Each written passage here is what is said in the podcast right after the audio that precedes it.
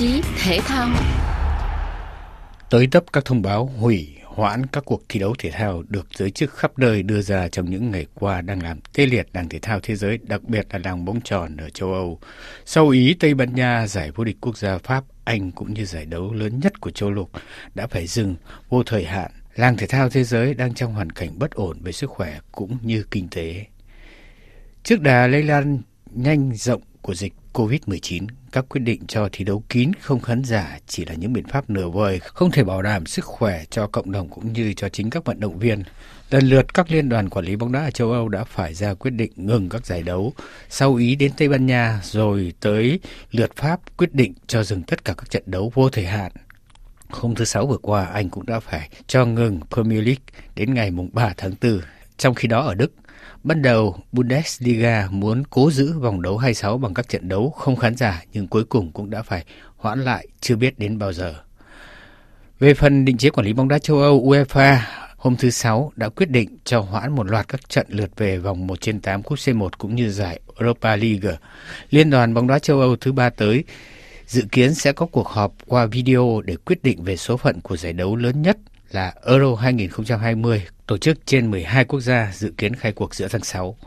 Nhiều phỏng đoán cho rằng có thể UEFA sẽ phải cho lùi giải sang năm sau. Trận vòng loại Euro 2020 giữa đội tuyển Pháp với Ukraine và Phần Lan dự kiến vào 27 và 31 tháng 3 sẽ được UEFA quyết định sau cuộc họp này. Không có gì bảo đảm các trận đấu sẽ được duy trì trong khi nhiều trận vòng loại khác dự trù cuối tháng này cũng đã bị buộc phải dừng lại vì những quy định phòng dịch khẩn cấp. Virus corona giờ đây bắt đầu lây lan vào các câu lạc bộ châu Âu một cách thực sự. Nhiều cầu thủ được xác nhận nhiễm COVID-19 khiến cho một loạt các câu lạc bộ như Arsenal, Real Madrid, Juventus hay cả Chelsea phải cách ly. Vì sức khỏe cộng đồng cũng như của chính bản thân vận động viên, các quyết định hủy hoặc ngừng thi đấu đều được dư luận cũng như các vận động viên ủng hộ hoàn toàn. Tuy nhiên, đó cũng là những quyết định rất khó khăn đối với các nhà quản lý thể thao. Bên cạnh vấn đề sức khỏe còn có mối lo lớn về kinh tế. Theo như phân tích của chuyên gia Trần Văn Mui, thể thao chuyên nghiệp giờ đây là một ngành công nghiệp không khói hái ra tiền. Các lịch trình thi đấu đã được chuẩn bị kỹ lưỡng từ khá lâu trước khi giải đấu diễn ra và liên quan đến hàng loạt lĩnh vực kinh tế. Thể thao chuyên nghiệp là một cái loại hình dịch vụ làm ra tiền. Ở nhiều nước ở trên thế giới đặc biệt là đối với ờ, những cái nơi mà có cái nền kinh tế rất là phát triển và tiên tiến thể thao rất là mạnh như Mỹ đó, thể thao chuyên nghiệp nó nằm ở trong cái top 5 mà nó hái ra tiền và nó lại liên quan đến rất là nhiều các cái hoạt động không chỉ là những cái người trực tiếp hoạt động thể thao thôi mà ăn theo cái thể thao chuyên nghiệp đó, thì nó có rất nhiều các hoạt động dịch vụ uh, gắn liền với nó yeah. Dạ. thì uh, phải nói là cái dịch này đó khi mà nó diễn ra thì ban đầu cái sự bùng phát của nó nó chưa có mang tính chất toàn cầu.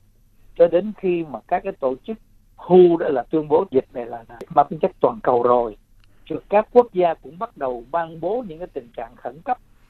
Thì thể thao nó là cái hoạt động của đông người, cho nên là nó phải dừng lại. Thì nó có cái ảnh hưởng rất là lớn, rất là sâu rộng. Thì bây giờ chúng ta sẽ thấy rằng là khi mà phải dừng các cái giải thi đấu.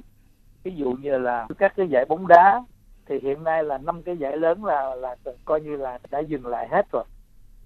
La Liga rồi Syria rồi đến uh, giải ngoại hạng Anh rồi giải của Pháp giải của Đức là cuối cùng nhất vẫn phải dừng.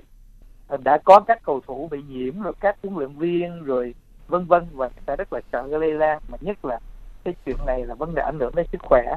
Do đó cho nên là không thể nào mà không không dừng lại các cuộc thi đấu. Thế thì cái hệ quả của cái chuyện này đó thì chúng ta cũng biết rằng là trong thể thao chuyên nghiệp, đó là dịch vụ để hái ra tiền. Thì trong đó đó, nó có sáu cái lĩnh vực. Một là bản quyền truyền hình, nó sẽ ảnh hưởng bởi vì nếu không có cái trận đấu thì coi như là cũng không có cái broadcasting right tức là cái bản quyền.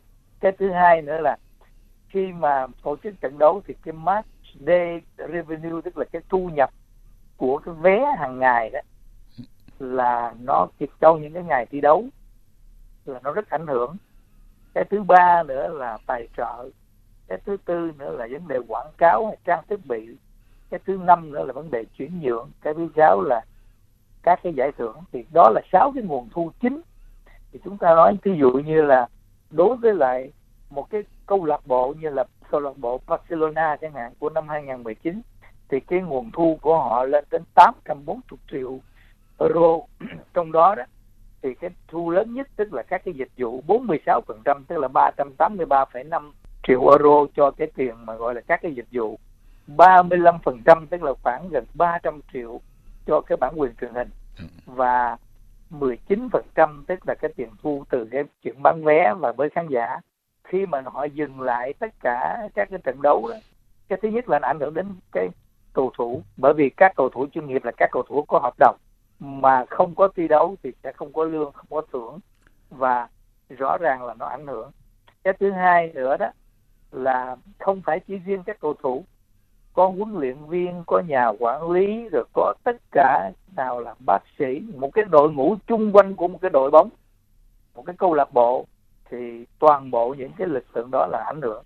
Cái lực lượng thứ hai nữa là khi mà nó không có thi đấu thì sân thi đấu hay là nhà thi đấu rồi các cái chuyên viên nhân viên các dịch vụ liên quan dính dáng đến cái chuyện mà bán vé đó, không có thì không có nguồn thu thì họ bắt buộc những cái người này tức là họ không có lương thưởng gì cả thì coi như là đã ảnh hưởng.